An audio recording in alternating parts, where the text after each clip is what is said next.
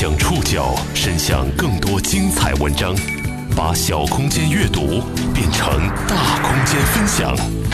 报刊选读，把小空间阅读变成大空间分享。欢迎各位收听今天的报刊选读，我是宋宇。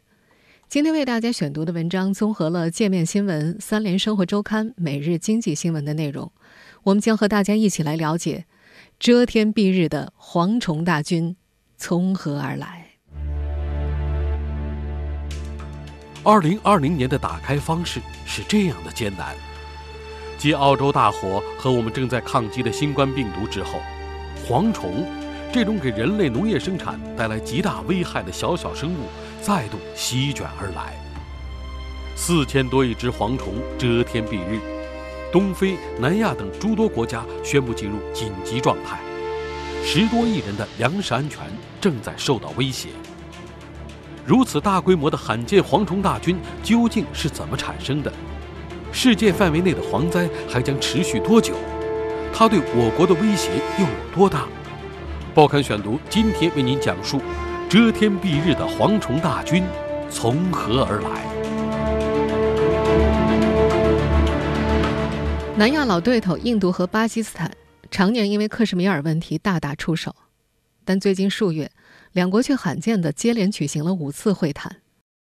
这五次会谈并非针对政治纠纷，而是笼罩两国的一个更大的敌人——蝗虫大军。事实上，蝗虫灾害已经影响到两大洲十多亿人口的粮食安全问题。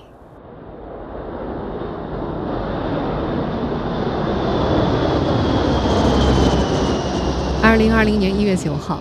埃塞俄比亚航空公司的 ET 三六三航班从该国吉布提出发，飞往当地城市德雷达瓦。不料，此次飞行遭遇了两次袭击。飞行途中，飞机先是设法从一个庞大的蝗虫群中突围，但随后，飞机在临近德雷达瓦时，遭遇了第二波蝗群更加猛烈的攻击。大量蝗虫撞击在飞机发动机和驾驶舱上，机组人员两次试图降落均宣告失败，最后不得不改道降落在埃塞俄比亚首都亚的斯亚贝巴。飞机落地后，人们发现，ET 三六三的机头和引擎上全部都是黑斑，浓密的蝗虫尸体已经在挡风玻璃上形成了一层软膜。这场发生在非洲大陆上的罕见的蝗虫和飞机的交锋，是一场影响全球的蝗虫灾害的缩影。二月十二号，联合国粮农组织总干事屈冬玉与联合国负责人道主义事务的副秘书长马克洛科克在英国《卫报》撰文，呼吁人们关注东非正在遭遇数十年来最严重的蝗虫灾害。Up on the trees and down in the fields, swarms of locusts. are everywhere. A billion of these desert insects are sweeping across East Africa, destroying crops and livelihoods as they fly from one country to the other. 蝗群正在吞噬着肯尼亚、索马里和埃塞俄比亚，他们已经进入乌干达和坦桑尼亚，逼近至南苏丹边境不到五十公里。吉布提与厄立特里亚也受蝗灾的影响。 这两位联合国官员提醒人们。东非的农作物是当地人生存的关键。受到蝗虫袭击的多数国家民众正在忍受暴力、干旱和洪水的冲击。此次蝗灾无异于雪上加霜，将可能引发更加严重的人道主义危机。尤其肯尼亚地区面临的蝗灾是七十年来最严重的一次。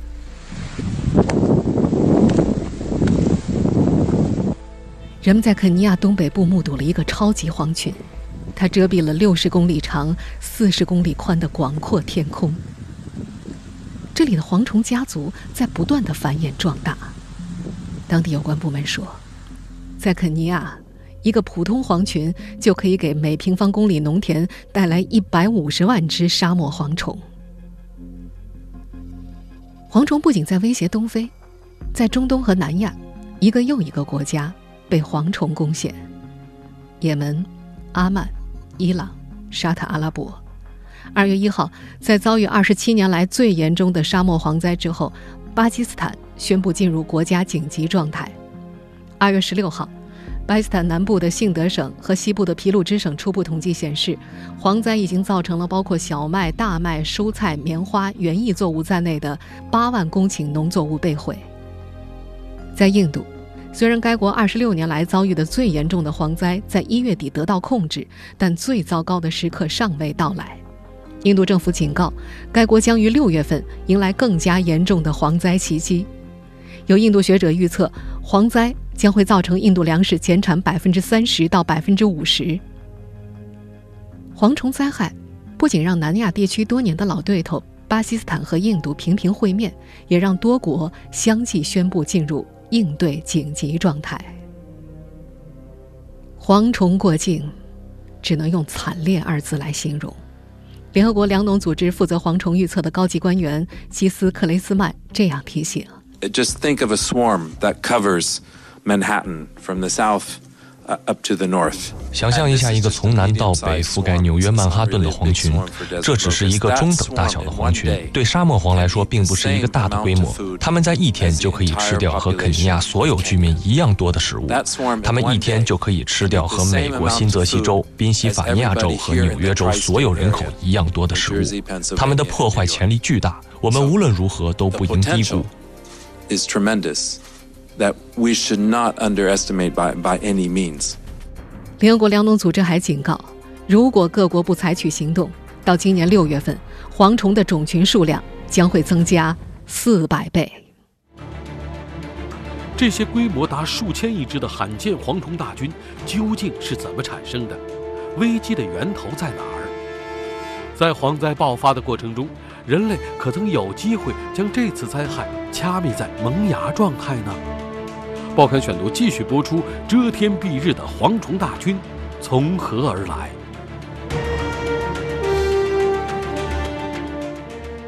尽管蝗虫已经越来越少出现在现代都市人的生活里，但蝗虫也是我们这个地球上一个超级庞大的生物种群。全世界蝗虫的种类。超过一万种，对农林牧业造成危害的大约有五百种。在种类众多的蝗虫当中，沙漠蝗和飞蝗是最重要的农业害虫，它们均是爆发性、迁飞性的蝗虫。而此次在东非和南亚酿成灾害的蝗虫大军就是沙漠蝗。沙漠蝗可以在独居和群居两种状态之间切换。独居的沙漠蝗。没有杀伤力，它们主要分布在北非、中东和西南亚的炎热沙漠地带。这一分布带的范围约为一千六百万平方公里，覆盖了三十多个国家。神奇的是，独居状态下的沙漠蝗和群居时的沙漠蝗，从外貌和行为上有着明显的区别。独居的沙漠蝗为浅褐色，群居之后的成虫变为黄色，成熟前。则为粉红色。英国剑桥大学研究人员此前对独居和群居的沙漠蝗的大脑进行过分析比较，发现群居蝗虫的大脑比独居蝗虫大了百分之三十。沙漠蝗从独居状态切换为群居，通常发生在持续干旱、食物匮乏之时。为了寻找新的食物，沙漠蝗会聚集在一起，一同迁飞。而在切换为群居模式之后，通常在连续降雨和湿润天气之时，沙漠蝗会出现爆炸性的繁殖。沙漠蝗现在变态为有翅膀的成虫，在如此有利的情况下，它们的移动速度会是以往的好几倍。现在是它们最贪婪的时刻。我们现在听到的就是纪录片《地球脉动》里。对切换为群居模式的沙漠蝗的描述，也正因为它们的这一特性，沙漠蝗被认为是全球最具毁灭性的迁徙性害虫。有了翅膀的它们，每天最多可以移动一百五十公里。根据联合国粮农组织的最新资料，每只沙漠蝗虫每天进食的食物重量和自身的体重相当。如果不采取行动的话，人类面临的危机将越来越大。而这危机，自然不是一天形成的。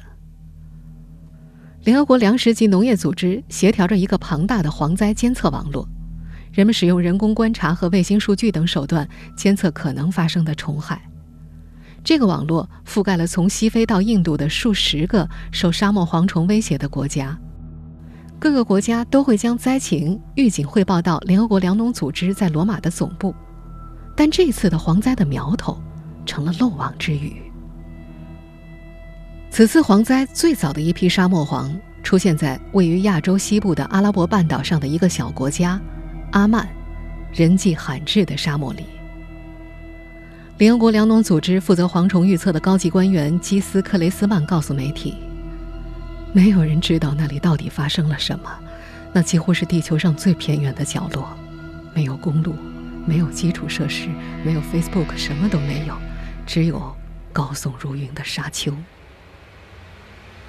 事到如今，人们推测，今年这场罕见蝗虫灾害的导火索要追溯到2018年的两场气旋风暴。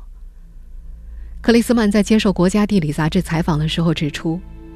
二零一八年五月，一场气旋风暴袭击了阿拉伯半岛南部的无人沙漠地带，降雨让沙漠中出现了季节性湖泊。由于这片沙漠地带原本就是沙漠蝗的栖息地，湖泊的出现为蝗虫的第一波快速繁殖创造了条件。这之后的五个月。另一场气旋风暴袭击了无人沙漠地带附近的也门和阿曼的交界之处，再度为蝗虫的繁殖推波助澜。克雷斯曼推测，这两场气旋风暴帮助当地的沙漠蝗在短短九个月内繁殖了三代，让阿拉伯沙漠的蝗虫数量增加了八千倍。极端气候为阿拉伯半岛南部沙漠地带的蝗虫大军的出现创造了条件。爆炸性繁殖后，它们很快吃完了繁衍地的食物。为了寻找新的食物，它们的迁飞之旅开始了。从阿拉伯半岛的沙漠地带到周边国家，再到东非、南亚，一系列偶然和巧合，以及当地政府的无力作为。让这个生物种群逐渐演变成跨越两大洲的世界级灾害。报刊选读继续播出：遮天蔽日的蝗虫大军从何而来？二零一八年年末，研究者们第一次发现沙漠蝗的动向时，他们已经迁徙到了阿曼南部。二零一九年一月，阿曼进入了旱季，为了寻找食物。沙漠蝗开始北上伊朗，南下也门。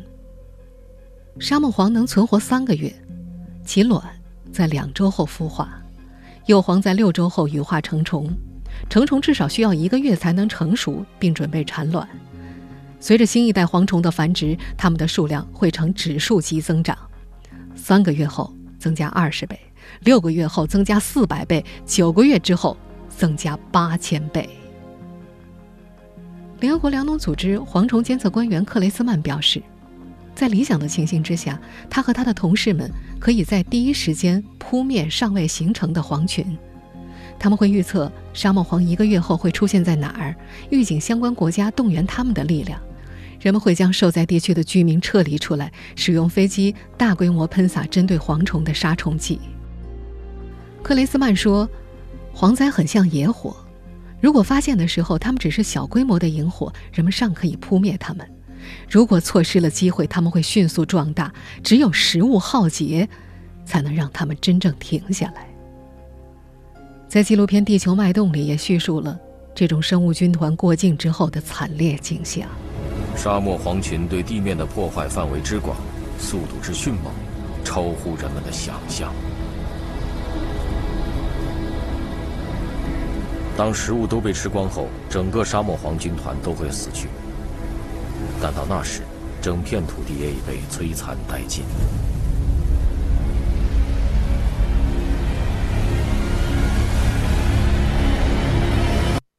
遗憾的是，二零一九年，面对这一波蝗虫灾害，人类错失了最佳时机。二零一九年的也门。正处在战乱之中，他们没有训练有素的专业人员对付沙漠蝗。与此同时，当地的大规模降水也为沙漠黄提供了更加有利的繁殖环境。到了2019年夏天，这批壮大的黄群跨越海湾，落地非洲索马里，接着进入埃塞俄比亚和肯尼亚。在东非，沙漠黄获得了进一步壮大的良机。年长一些的、有农村生活经验的中国人，可能听过这么一句话：“久旱必黄。”沙漠黄产卵需要比较干旱的土壤，东非地区阳光照射强烈，具有很高的蒸发量。近些年来又接连遭遇干旱、炎热少雨，蝗虫的产卵场所空前扩大。2019年的东非以干旱开始，却在2019年年底以水灾收尾。2019年秋天，受到热带气旋的影响，吉布提、埃塞俄比亚、索马里和厄立特里亚等地经历了有史以来最潮湿的季节。十月到十二月期间，非洲之角的多地降雨量比正常值高出了百分之四百，降水使得植被疯狂生长，又恰好给沙漠蝗们提供了丰富的食物。蝗虫大军在东非肆虐的同时，也在亚洲造成了持续性的灾害。仅二零一九年春天第一批蝗群进入也门、沙特和伊朗之后，到了二零一九年五月，他们穿越了。伊朗和巴基斯坦之间的山地由信德省进入了巴基斯坦，这个国家很快就爆发了历史上最严重的蝗灾。而2019年，巴基斯坦以及印度的雨季的延长，再度为蝗群的繁殖提供了绝佳条件。到了2020年，即1月31号，巴基斯坦宣布进入国家紧急状态。二月份，印度位于两国边界附近的十二个产粮区也受到了影响。根据初步估计，印度的蝗虫数量大约为三千六百亿，而且这个数字仍然在增长。说到这儿，我们不难发现，大规模蝗虫危机的背后，全球气候异常起了很大的作用。统计显示，二零一九年。东非附近的北印度洋上形成了八个气旋，是一九七六年以来的最多记录。联合国粮农组织官员克雷斯曼在接受美国新闻周刊采访时说：“从历史上来看，热带气旋导致了蝗灾的发生。受气候变化的影响，他认为未来这种级别的蝗虫灾害可能会变得更加普遍。让人类感到害怕的是。”蝗虫比我们这个地球上的许多生物都更能接受一个日益变暖的地球。它们同时能够利用极端气候的两面：强降水会带来更多的植被，这意味着食物；它们也能挺过干旱。美国亚利桑那州立大学全球蝗虫行动的实验显示，在澳大利亚，蝗群能够在断水的情况之下生存一个月之久。而鸟类等蝗虫的各类天敌则很难在缺水的环境当中生存这么长时间。与此同时，还有研究人员指出，各国的政治问题也成为此次蝗灾的帮凶。由于连年内战，亚洲的也门缺乏防范蝗灾的系统和能力，这导致蝗虫不受阻扰的壮大，并向其他国家迁飞。在东非索马里。部分地区由恐怖组织索马里青年党控制，政府根本无法在相关地区采取防控措施。此外，令联合国专家们特别担心的是，今年二月到三月中旬，红海两岸和非洲之角的气候和雨水条件仍然对黄群繁殖有利。专家提醒，如果不采取有力措施的话，东非沙漠蝗有可能在六月份达到四百倍之多，它们将会向苏丹、沙特阿拉伯和也门的内陆地区移动。诞生于阿拉伯半岛沙漠地带的蝗虫，已经发展壮大成影响两大洲、威胁数亿人粮食安全的全球性灾害。我们该如何对抗蝗虫大军？巴基斯坦和印度的蝗虫灾害会影响我国的粮食安全吗？报刊选读继续播出：遮天蔽日的蝗虫大军从何而来？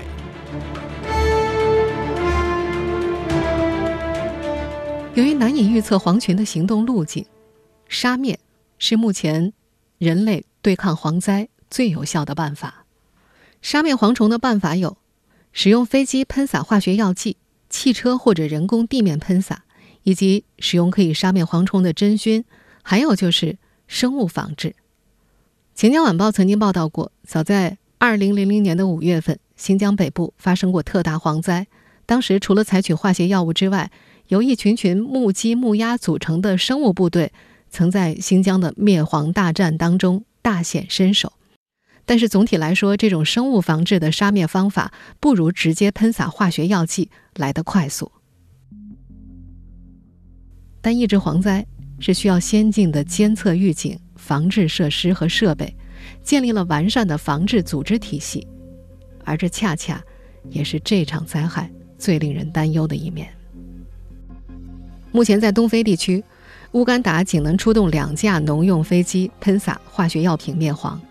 肯尼亚只能出动五架，索马里在二月二号率先宣布进入全国紧急状态，倾全国之力救灾，并且请求国际驰援。然而，索马里政局长期动荡，部分地区被一个叫“索马里青年党”的极端组织控制。联合国粮农组织不久前警告说，在索马里叛军控制的偏远地区，如果沙漠蝗虫的幼虫正在成熟，那里的空中喷雾几乎是无法实现的。他们将会在接下来的三到四个星期之内形成翅膀，夺走数百万人的口粮。目前，东非受蝗灾影响的国家人口有一千三百万左右，其中有一千万人身在蝗虫肆虐的地方，他们面临粮食严重不安全的窘境。二月十一号，联合国负责人道主义事务的副秘书长。马克洛科克在记者会上表示，在这个已经遭受如此巨大痛苦并且如此脆弱的地区，我们根本就承受不起另一次重大冲击。这就是为什么我们需要迅速采取行动。为此，联合国粮食及农业组织最近发起了一项七千六百万美元的筹款呼吁，控制蝗虫扩散。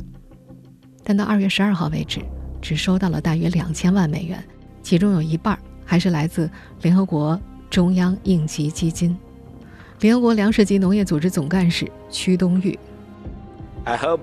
我希望在这个关键时期得到一些钱和资源，这正是非常关键的时刻。It's very critical time 在亚洲地区，巴基斯坦于二月十六号和联合国粮农组织签订了两项协议，粮农组织将为巴基斯坦提供七十万美元的援助金，协助他们。应对蝗灾。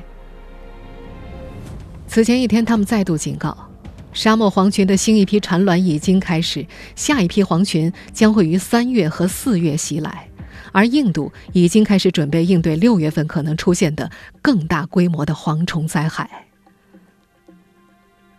印度和巴基斯坦，沙漠蝗虫似乎距离中国一步之遥，他们会影响我国的粮食安全吗？可以让正在受新冠肺炎疫情考验的我们稍微松上一口气的是，中科院院士、生态和昆虫学家康乐认为，沙漠蝗不会对我国形成严重威胁。春季发生区的蝗虫迁飞方向是印度、尼泊尔、缅甸、西藏南部和云南西部。考虑到我国边境地区有昆仑山脉和喜马拉雅山脉的阻隔，蝗虫是很难跨越过如此高海拔的寒冷地区的。我国的西藏南部和云南西部边境与尼泊尔和缅甸的沙漠蝗发生区毗邻，随季风可能会有少量迁入，但危害的概率很小。我们在前面也说了，会造成大规模危害的蝗虫种群有两种。一种是我们今天一直在说的沙漠蝗，另外一种叫做飞蝗。中国农业农村部信息显示，中国历史上发生的蝗灾是飞蝗，它们与沙漠蝗有相似的迁飞习性，但它们属于不同的生物种。中国的史料中尚未有发生沙漠蝗危害的记载。有专家推测，在云南和西藏自治区的聂木拉可能有沙漠蝗的分布。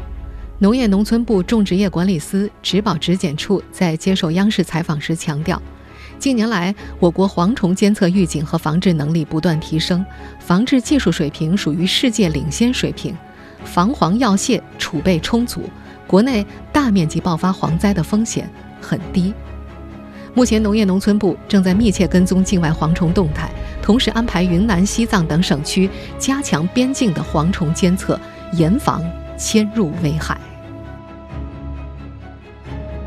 我们中国大面积爆发蝗灾的风险很低，但是在南亚和东非，在缺少外部援助的状态之下，这里的蝗灾抗击路还很长很长。